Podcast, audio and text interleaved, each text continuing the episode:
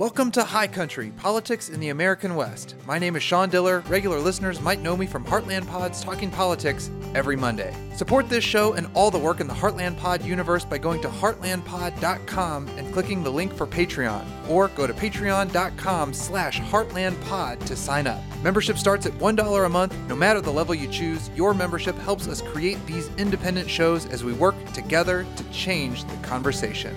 All right, let's get into it.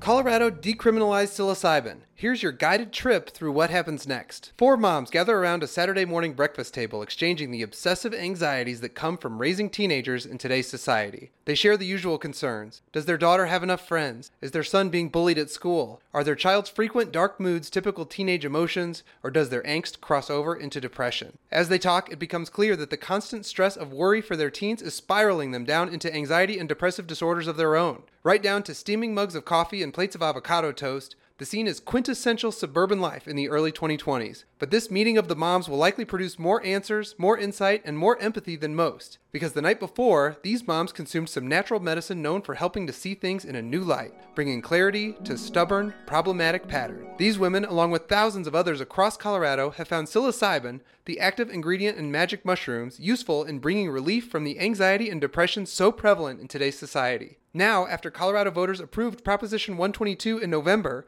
they no longer have to risk state criminal penalties for their use of this indigenous medicine. The dramatic efficiency of mushrooms to ease mental health disorders that haven't been helped by traditional medicines and therapies isn't just anecdotal. Recent studies from respected institutions like Johns Hopkins School of Medicine have shown psilocybin is helpful in treating everything from alcohol dependence to major depressive disorder. However, those experienced with this medicine suggest that it be approached with intention, reverence, and most importantly, understanding. Under Proposition one twenty-two, the Natural Medicine Health Act, Coloradans twenty-one and older are allowed to possess and use psilocybin, the psychedelic fungi commonly known as magic mushrooms. In addition, it proposes the eventual decriminalization of the substances dimethyltryptamine, or D M T, ibogaine, and mescaline, excluding peyote. The law allows the state to immediately begin the process of the medicalization of psilocybin mushrooms by creating a framework for state-regulated healing centers, where people can receive medically guided psilocybin treatments. Although decriminalized in Colorado, psilocybin and the other medicines named in the Health Act remain illegal under federal law. Kevin Matthews, one of the authors of Proposition one twenty-two, said the measure is therapeutically oriented, so recreational and retail sales are not allowed. You can share these medicines with family and friends or in religious uses, but we didn't want this to become a for-profit industry. A military veteran, Matthews found relief from depression during a single psilocybin journey in twenty eleven and has since worked for increased access to psychedelics for the treatment of trauma. While at a legalization rally, he saw a t-shirt slogan that summed up the idea behind the Natural Medicine Health Act in three words: healers, not dealers. We know that people will still use these medicines recreationally as they were before this passed. It's not always a clear distinction. For some people, taking mushrooms with friends and going to see a show at Red Rocks is therapeutic.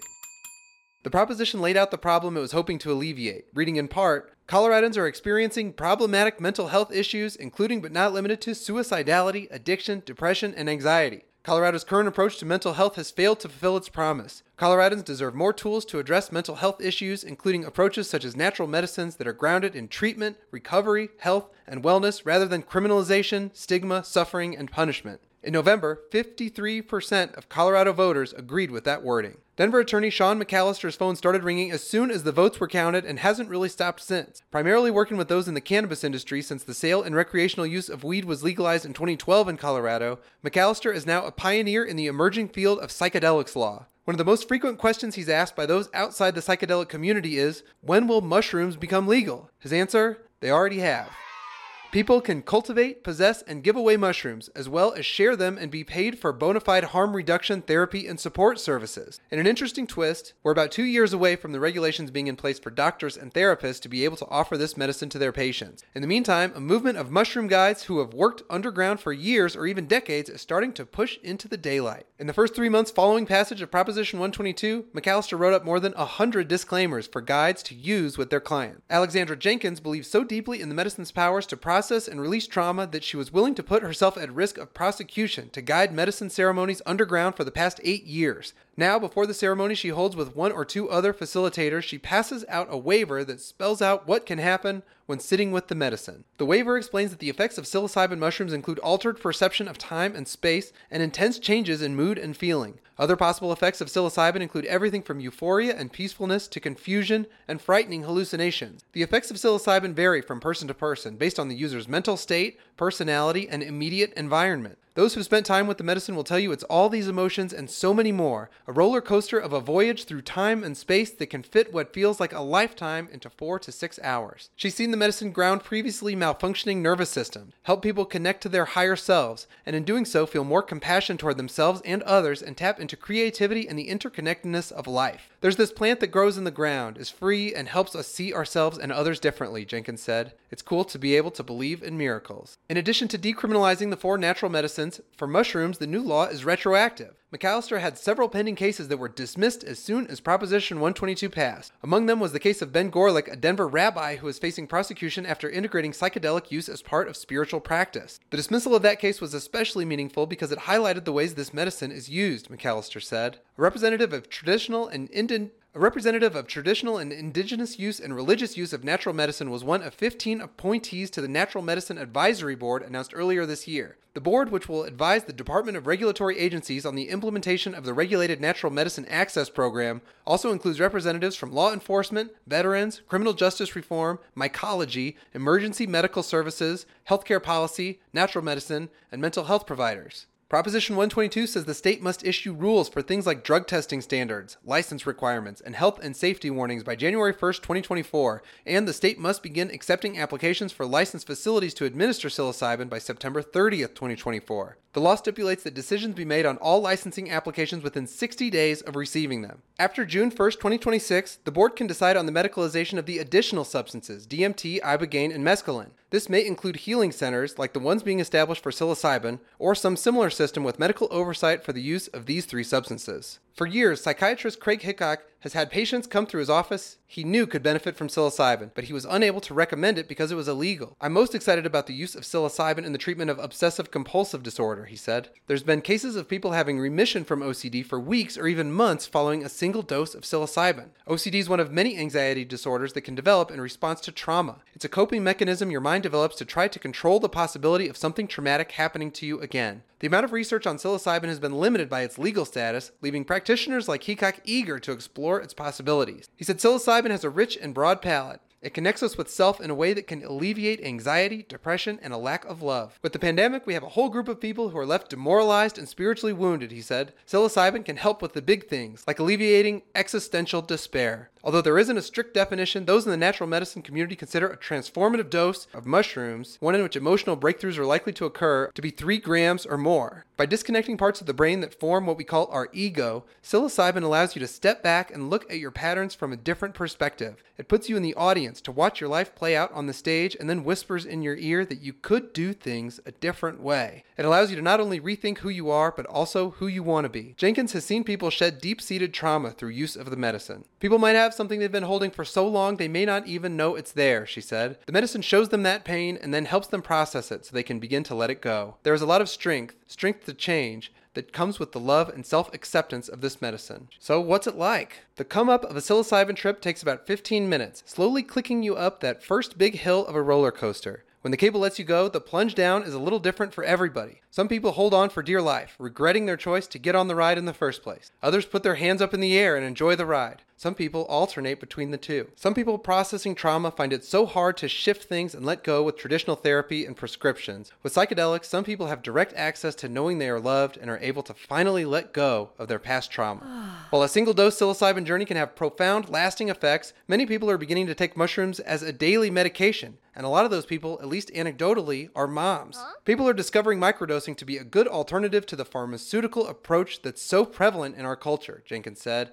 It gives your serotonin a bit of a boost and puts you more in tune with yourself. It can really help people with anxiety without a lot of side effects. Microdosing mushrooms involves taking such small amounts of the medicine, roughly zero point zero five to zero point two five grams, that a person doesn't feel the effects outright. People can take a microdose every day or work in days off to integrate the insights gained on days they do take the medicine. When I've had a microdose, I feel so much more confident in the choices I'm making for my family, said one mom over a post-trip avocado toast. It's like the mushrooms are a little cheerleader in my head telling me I'm doing a great job. We're leaving the mom's names out, by the way. Another mom had been on prescription antidepressants for a little more than a decade before recently switching to microdosing psilocybin to rein in the ruminating, spiraling, obsessive thoughts she's contended with throughout her life. She wanted to find a more natural way to access what her brain needs. It was rough going off antidepressants, she recalled. I was dizzy, nauseous, I felt trapped, and was really, really, really depressed. Then I started microdosing, and it was like my whole brain lit up again. Those who work with psychedelics caution they aren't an instant cure, but rather one resource that has been helpful to many in their healing. Psilocybin's a reminder that we hold the answers inside of ourselves. It gets the B S out of the way so you can see your true self and your true potential for happiness.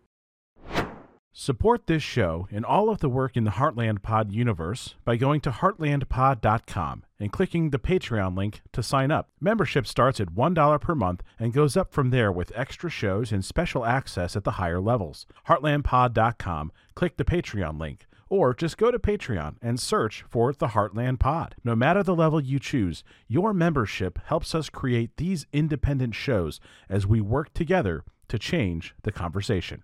And now, back to the show. And continuing with wellness and mental health, a new family therapy program in Colorado will meet you wherever you are, even if that's Costco. An in-home mental health program for kids that began in January has served two hundred people in twenty Colorado counties and has plans to expand. A fifteen-year-old boy is sitting cross-legged on his couch in red flannel pajama pants with his hair looking like he just rolled out of bed, because he did just get out of bed about three minutes ago. Now he's sitting across from his therapist, who had to knock on the door for several minutes before the teenager's mom answered by a ring doorbell from the grocery store. It's open, she told Bobby Tymon, a family therapist and clinical program coordinator with Paragon Behavioral Health Connections. It's not the first time Tymon has had to rouse the boy from sleep for his ten a.m. therapy appointment. This is what in-home mental health treatment for adolescents looks like. The teenager who recently stole and crashed his mother's car and has been using drugs to cope with depression is groggy and shy, but tells Tymon that he applied for three summer jobs and is choosing a new high school for the fall. The new in-home therapy program, which has served two hundred kids and their parents since it began in January, is an extension of the Colorado Boys Ranch.